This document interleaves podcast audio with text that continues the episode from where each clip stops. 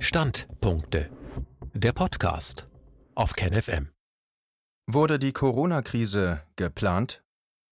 Wie begann die Corona-Krise und wie wurde sie zum Medienereignis? Untersucht man den genauen Ablauf der Ereignisse im Januar 2020, dann ergeben sich überraschende Einsichten und manche Fragen. Ein Auszug aus dem neuen Buch »Chronik einer angekündigten Krise«. Ein Standpunkt von Paul Schreier. Zu Silvester 2019 begann sich die Corona-Krise in den Medien zu entfalten. Zunächst noch zaghaft und unscheinbar. Die erste Meldung tauchte am 31. Dezember auf und lautete, Zitat, eine mysteriöse Lungenkrankheit ist in der zentralchinesischen Metropole Wuhan ausgebrochen. Bislang seien 27 Erkrankte identifiziert worden, berichtete die Gesundheitskommission der Stadt. Gerüchten im Internet, es könnte sich um einen neuen Ausbruch der Lungenseuche SARS handeln, trat die Volkszeitung entgegen. Die Gesundheitskommission berichtete, viele der Infektionen könnten auf den Besuch des Huanan-Fischmarkts von Wuhan zurückgeführt werden. Die Erkrankten seien in Quarantäne untergebracht worden, 7 seien in einem ernsten Zustand. Zitat Ende. Diese dpa-Meldung, die offenbar auf einer Nachricht der Agentur Reuters basierte, die wiederum auf eine Pressemitteilung des Gesundheitsamts der Stadt Wuhan zurückging, wurde in Dutzenden deutschen Medien veröffentlicht, erregte allerdings mangels erkennbarer Relevanz kein weiteres Aufsehen.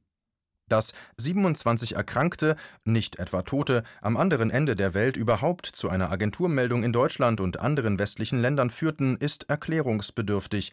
Die Tatsache, dass Nachrichtenagenturen diese Information für veröffentlichungswert hielten, hing fraglos mit den im Bericht erwähnten Gerüchten im Internet zusammen. Von wem eigentlich verbreitet?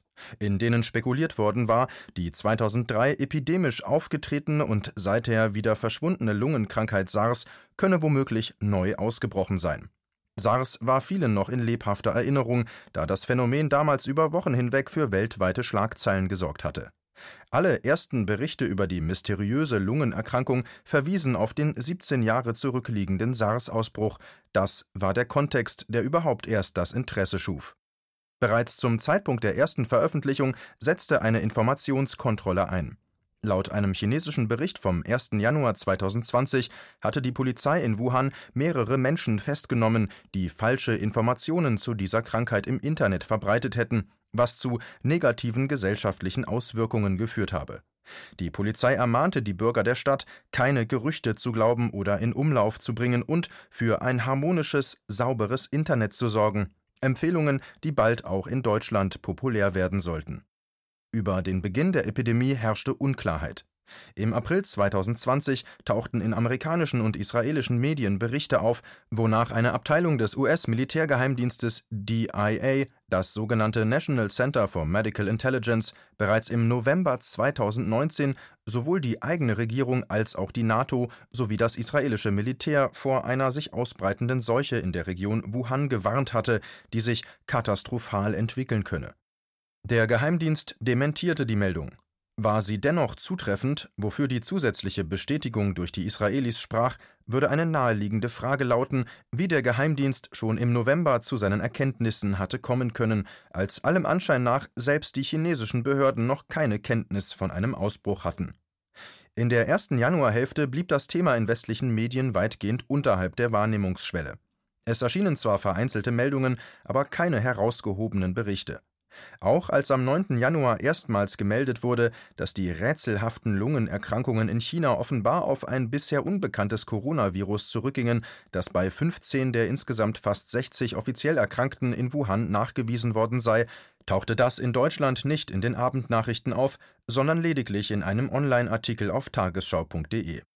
Die Redaktion illustrierte den Text mit einem Foto der Stadt Wuhan in dichtem Smog, womit dezent angedeutet wurde, dass die Lungenerkrankung vielleicht auch etwas mit der starken Luftverschmutzung vor Ort zu tun haben könnte. Dass ein Team um den Virologen Christian Drosten von der Berliner Charité bereits am 16. Januar einen PCR-Test zum Virusnachweis entwickelt hatte, den die WHO umgehend Laboren in aller Welt empfahl, wurde von den Medien zunächst nicht registriert. Zum unglaublichen Tempo dieser Testentwicklung erklärte Drosten später, Zitat, »Bereits zwischen Weihnachten und Neujahr ging das los, dass hier die erste informelle Information ankam. Wir haben uns tatsächlich auf so ein paar Indizien verlassen. Wir haben aus sozialen Medien Informationen gehabt, dass das ein SARS-ähnliches Virus sein könnte, und wir haben dann 1 und 1 zusammengezählt. Und als dann so eine Zeit später die Kollegen aus China die erste Genomsequenz öffentlich gestellt haben von diesem neuen Virus, am 10. Januar PS, haben wir das natürlich mit all unseren Kandidatentests verglichen, die besten herausgesucht und mit denen weitergearbeitet. Wir haben diesen Test Kollegen in China zur Verfügung gestellt, deren Namen ich jetzt nicht nennen kann. Und die haben das für uns getestet und uns gesagt, dass es gut funktioniert. Zitat Ende. Den Anstoß für die Testentwicklung hatten also die schon erwähnten, nicht näher bezeichneten Gerüchte im Internet gegeben. Bestätigt hatten die Wirksamkeit des Tests dann anonym bleibende Kollegen in China. All das wurde, wie gesagt, Mitte Januar in den Medien nicht berichtet. Zu diesem Zeitpunkt war die rätselhafte Lungenerkrankung am anderen Ende der Welt noch ein Nischenthema, während einige Experten im Hintergrund allerdings schon die Weichen für die kommenden Monate stellten. Übung und Realität vermischen sich. Am Freitag, dem 17. Januar, passierte in diesem Zusammenhang etwas ausgesprochen Seltsames. Das Johns Hopkins Center for Health Security veröffentlichte zusammen mit dem World Economic Forum und der Gates Foundation eine gemeinsame Pressemitteilung, in der die Übungsauswertung von Event 201 vorgestellt wurde, insbesondere die politischen Empfehlungen, die man 3 Monate zuvor beschlossen hatte. Bei der Übung hatten Konzernmanager und Beamte bekanntlich im Oktober 2019 eine Coronavirus-Pandemie durchgespielt. In der Mitteilung vom Januar 2020 hieß es, Zitat, die nächste schwere Pandemie wird nicht nur Krankheit und Tod verursachen, sondern könnte auch wirtschaftliche und gesellschaftliche Kettenreaktionen auslösen. Die Bemühungen, solchen Folgen vorzubeugen oder auf sie zu reagieren, während sie sich entfalten, werden ein beispielloses Maß an Zusammenarbeit zwischen Regierungen, internationalen Organisationen und privaten Unternehmen erfordern. Zitat Ende. Angemahnt wurde der weitere Ausbau einer internationalen Impfstoffreserve, der Abbau von Regularien bei der Impfstoffentwicklung sowie ein verstärkter Kampf gegen Falschinformationen. Bizarr war daran vor allem, dass die sich gerade entfaltende Corona-Krise mit keinem Wort erwähnt wurde, die Pressemitteilung aber offensichtlich in diesem Zusammenhang lanciert worden war. Andernfalls hätte man sie bereits 3 Monate zuvor, unmittelbar nach dem Ende der Übung, veröffentlichen können. Übung und Realität verzahnten sich in eigenartiger Weise miteinander. Das große und bis heute anhaltende Medieninteresse am Virus begann dann schlagartig und unvermittelt genau 3 Tage später, am Montag, dem 20. Januar, einen Tag vor der Eröffnung des World Economic Forum in Davos, dem jährlichen Treffen der wichtigsten Staats- und Konzernchefs der Welt. An diesem Tag wurde die neue Erkrankung auch zum ersten Mal in der Hauptsache der Tagesschau erwähnt. Der 2-Minuten-Beitrag tauchte zum Ende der Sendung hin auf, nachdem zuvor ausführlich über das anstehende World Economic Forum-Treffen berichtet worden war. Zur eingeblendeten Schlagzeile »Massiver Anstieg von Coronavirus-Fällen« erklärte Moderator Jens Riva dem Fernsehpublikum, Zitat, »Das neuartige Coronavirus in China breitet sich überraschend schnell aus. Mehr als 200 Menschen sind offiziellen Angaben zufolge bereits an einem Lungenleiden erkrankt, das durch den Erreger ausgelöst wird.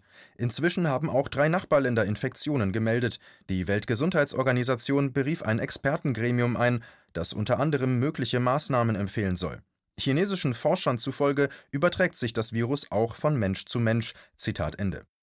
Die Aussage, das Virus verbreite sich überraschend schnell, war zu dem Zeitpunkt angesichts von lediglich 200 Erkrankten innerhalb von 3 Wochen nur schwach belegt. Die wesentliche neue Information lag in der nun erklärten Übertragbarkeit von Mensch zu Mensch. Neu war außerdem, dass die chinesische Regierung ihren anfänglichen Kurs, das Thema unter den Teppich zu kehren, inzwischen radikal geändert hatte und die Krise nun selbst mit aller Kraft und öffentlichem Nachdruck zu einer Staatsaffäre erklärte. Beginnend mit dem 20. Januar legten die chinesischen Gesundheitsbehörden täglich einen Bericht mit den neuesten Corona-Fallzahlen vor. Auf diese ersten Zahlen bezog sich auch die Tagesschau in ihrem Fernsehbericht.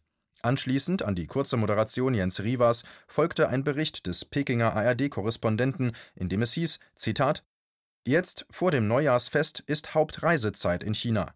Auf dem Bahnhof von Wuhan wird nun jeder kontrolliert. Fiebermessgeräte und medizinisches Personal sind im Einsatz. Bisher sind 3 Menschen gestorben. Die meisten Patienten seien nicht schwer krank, litten unter Fieber und Atemproblemen. Im Staatsfernsehen berichtet heute ein Forscher von Infizierten, die nicht selbst in Wuhan waren, aber Angehörige von ihnen. Wir können daher bestätigen, dass es Fälle gibt, bei denen das Virus von Mensch zu Mensch übertragen wurde. Mit dieser Nachricht ist klar, eine weitere Ausbreitung des Virus in China wird wahrscheinlicher und die Kontrolle der Krankheitswelle schwieriger.« Zitat Ende.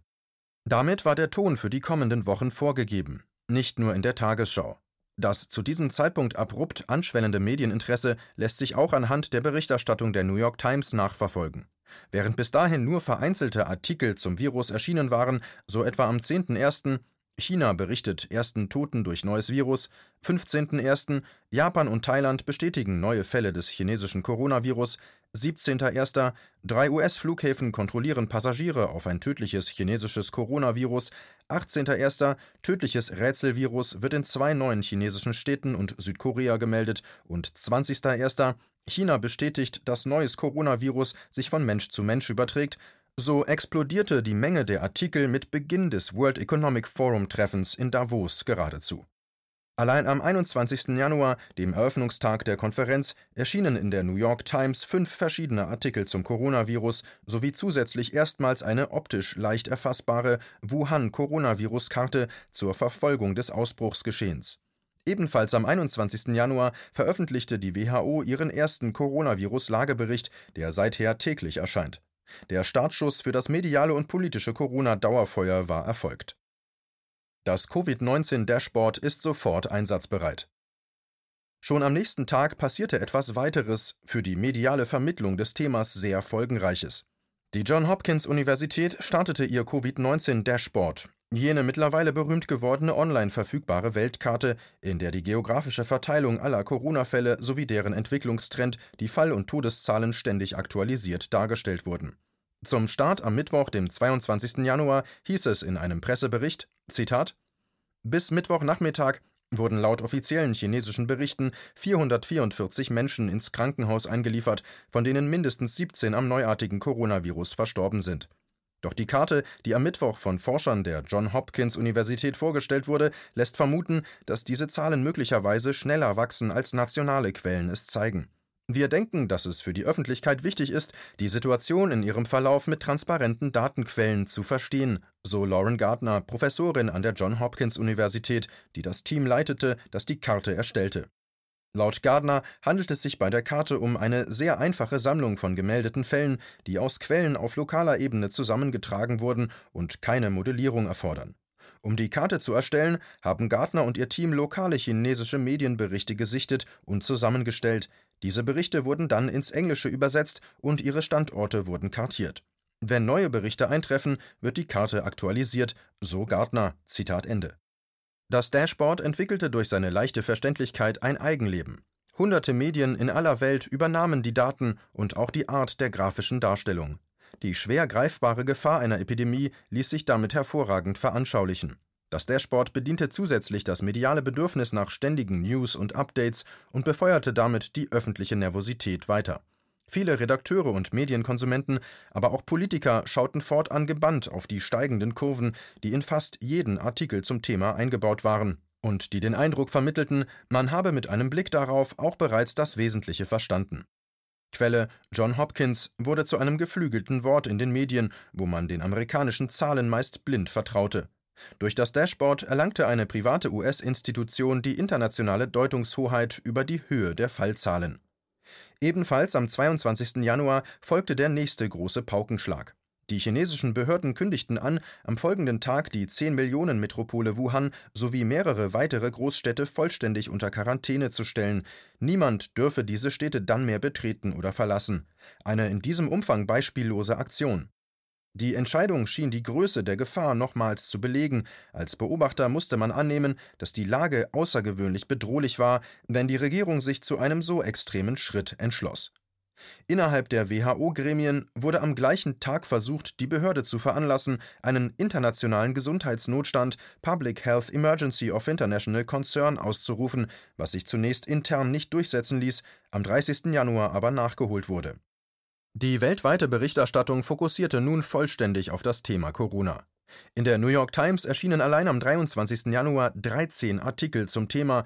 Die Überschriften lauteten unter anderem „Ängste wegen des neuen Coronavirus ergreifen Davos" und „Wie Chinas Virusausbruch die Weltwirtschaft bedrohen könnte". Wie erwähnt, tagten zur gleichen Zeit vom 21. bis zum 24. Januar fast 3000 Politiker, Manager und Journalisten, darunter viele der mächtigsten Staats- und Konzernchefs in Davos. Dieser Umstand erinnert an das bereits geschilderte Pandemieszenario der Übung Atlantic Storm von 2005, wo die Nachricht von einem solchen Ausbruch die Staatschefs ebenfalls auf einer internationalen Konferenz überraschte, wo alle Entscheidungsträger günstigerweise schon gemeinsam versammelt waren. Siehe Kapitel 4. Hier der entsprechende Auszug aus dem damaligen Drehbuch. Zitat: Am 13. Januar, dem Vorabend des Gipfels, wurden in Deutschland, den Niederlanden, Schweden und der Türkei Pockenfälle gemeldet. Die Staats- und Regierungschefs beschließen, sich am 14. Januar für einige Stunden zu treffen, bevor sie sich auf den Heimweg machen, um sich mit der beginnenden Krise zu befassen.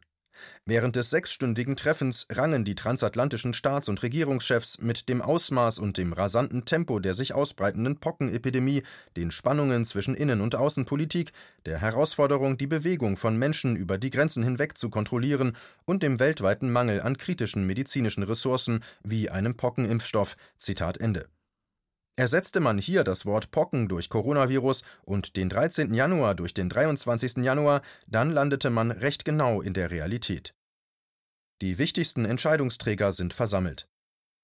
Das jährlich stattfindende World Economic Forum Treffen in Davos ist die größte und am hochkarätigsten besetzte Veranstaltung dieser Art. Ende Januar 2020 waren die Führer der mächtigsten Konzerne der Welt dort versammelt, darunter die Chefs von Google, Apple, Facebook und Microsoft.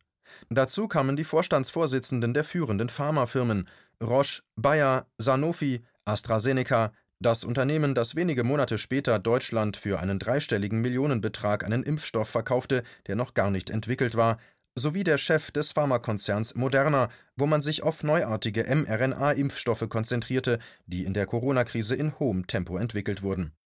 Ebenfalls zugegen waren die Vorsitzenden der Impfallianz Gavi und des Impfstoffforschungsverbundes CEPI, Richard Hatchett, der kurz darauf die weltweite Covid-19-Impfstoffentwicklung koordinierte. Zu den weiteren Gästen in Davos zählten die Bosse diverser Großbanken sowie von BlackRock, Visa, Mastercard, der Rockefeller Foundation, des Atlantic Council, die Vorsitzenden der Zentralbanken von einem Dutzend Staaten, zahlreiche Chefredakteure großer Medien sowie die Staats- und Regierungschefs von mehreren Dutzend Ländern, darunter Donald Trump und Angela Merkel. Sie alle verfügten während der aufregenden Wochen in Davos über ausreichend Gelegenheit, ihre Reaktionen auf die Krise miteinander abzustimmen, nicht unbedingt nur auf offener Bühne, sondern auch diskret am Rand der Veranstaltung.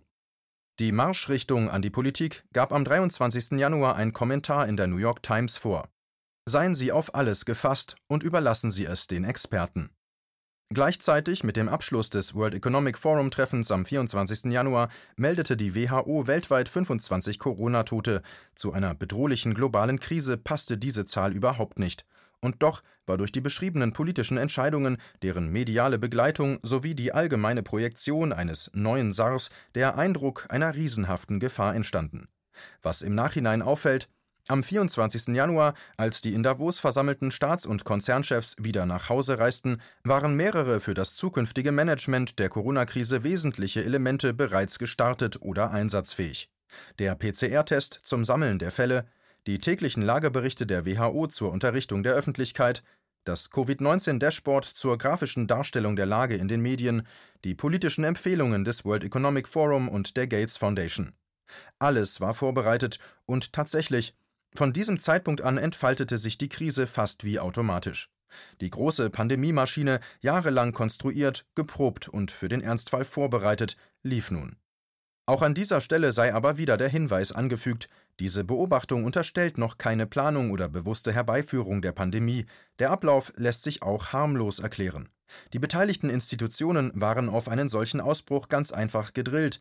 Virologen suchten ständig nach neuen Krankheitserregern, begierig, diese nachzuweisen. Wissenschaftler, wie von der Johns Hopkins Universität, hatten seit 20 Jahren nichts anderes gemacht, als vor Bioterror und Pandemien zu warnen. Zeichnete sich deren reale Möglichkeit ab, entfalteten sie maximale Betriebsamkeit. Auch die WHO und viele andere Behörden setzten lediglich dutzendfach geprobte Abläufe um, bestrebt, so effizient wie möglich zu arbeiten, keine Fehler zu machen und dem einstudierten Protokoll genau zu folgen. Es handelte sich, so gesehen, tatsächlich um eine Art Maschine, die, einmal gestartet, ihrer programmierten Eigendynamik folgte. Soweit die harmlose Erklärung. Dennoch blieben auch andere denkbar. Dies war ein Beitrag aus dem Magazin Multipolar.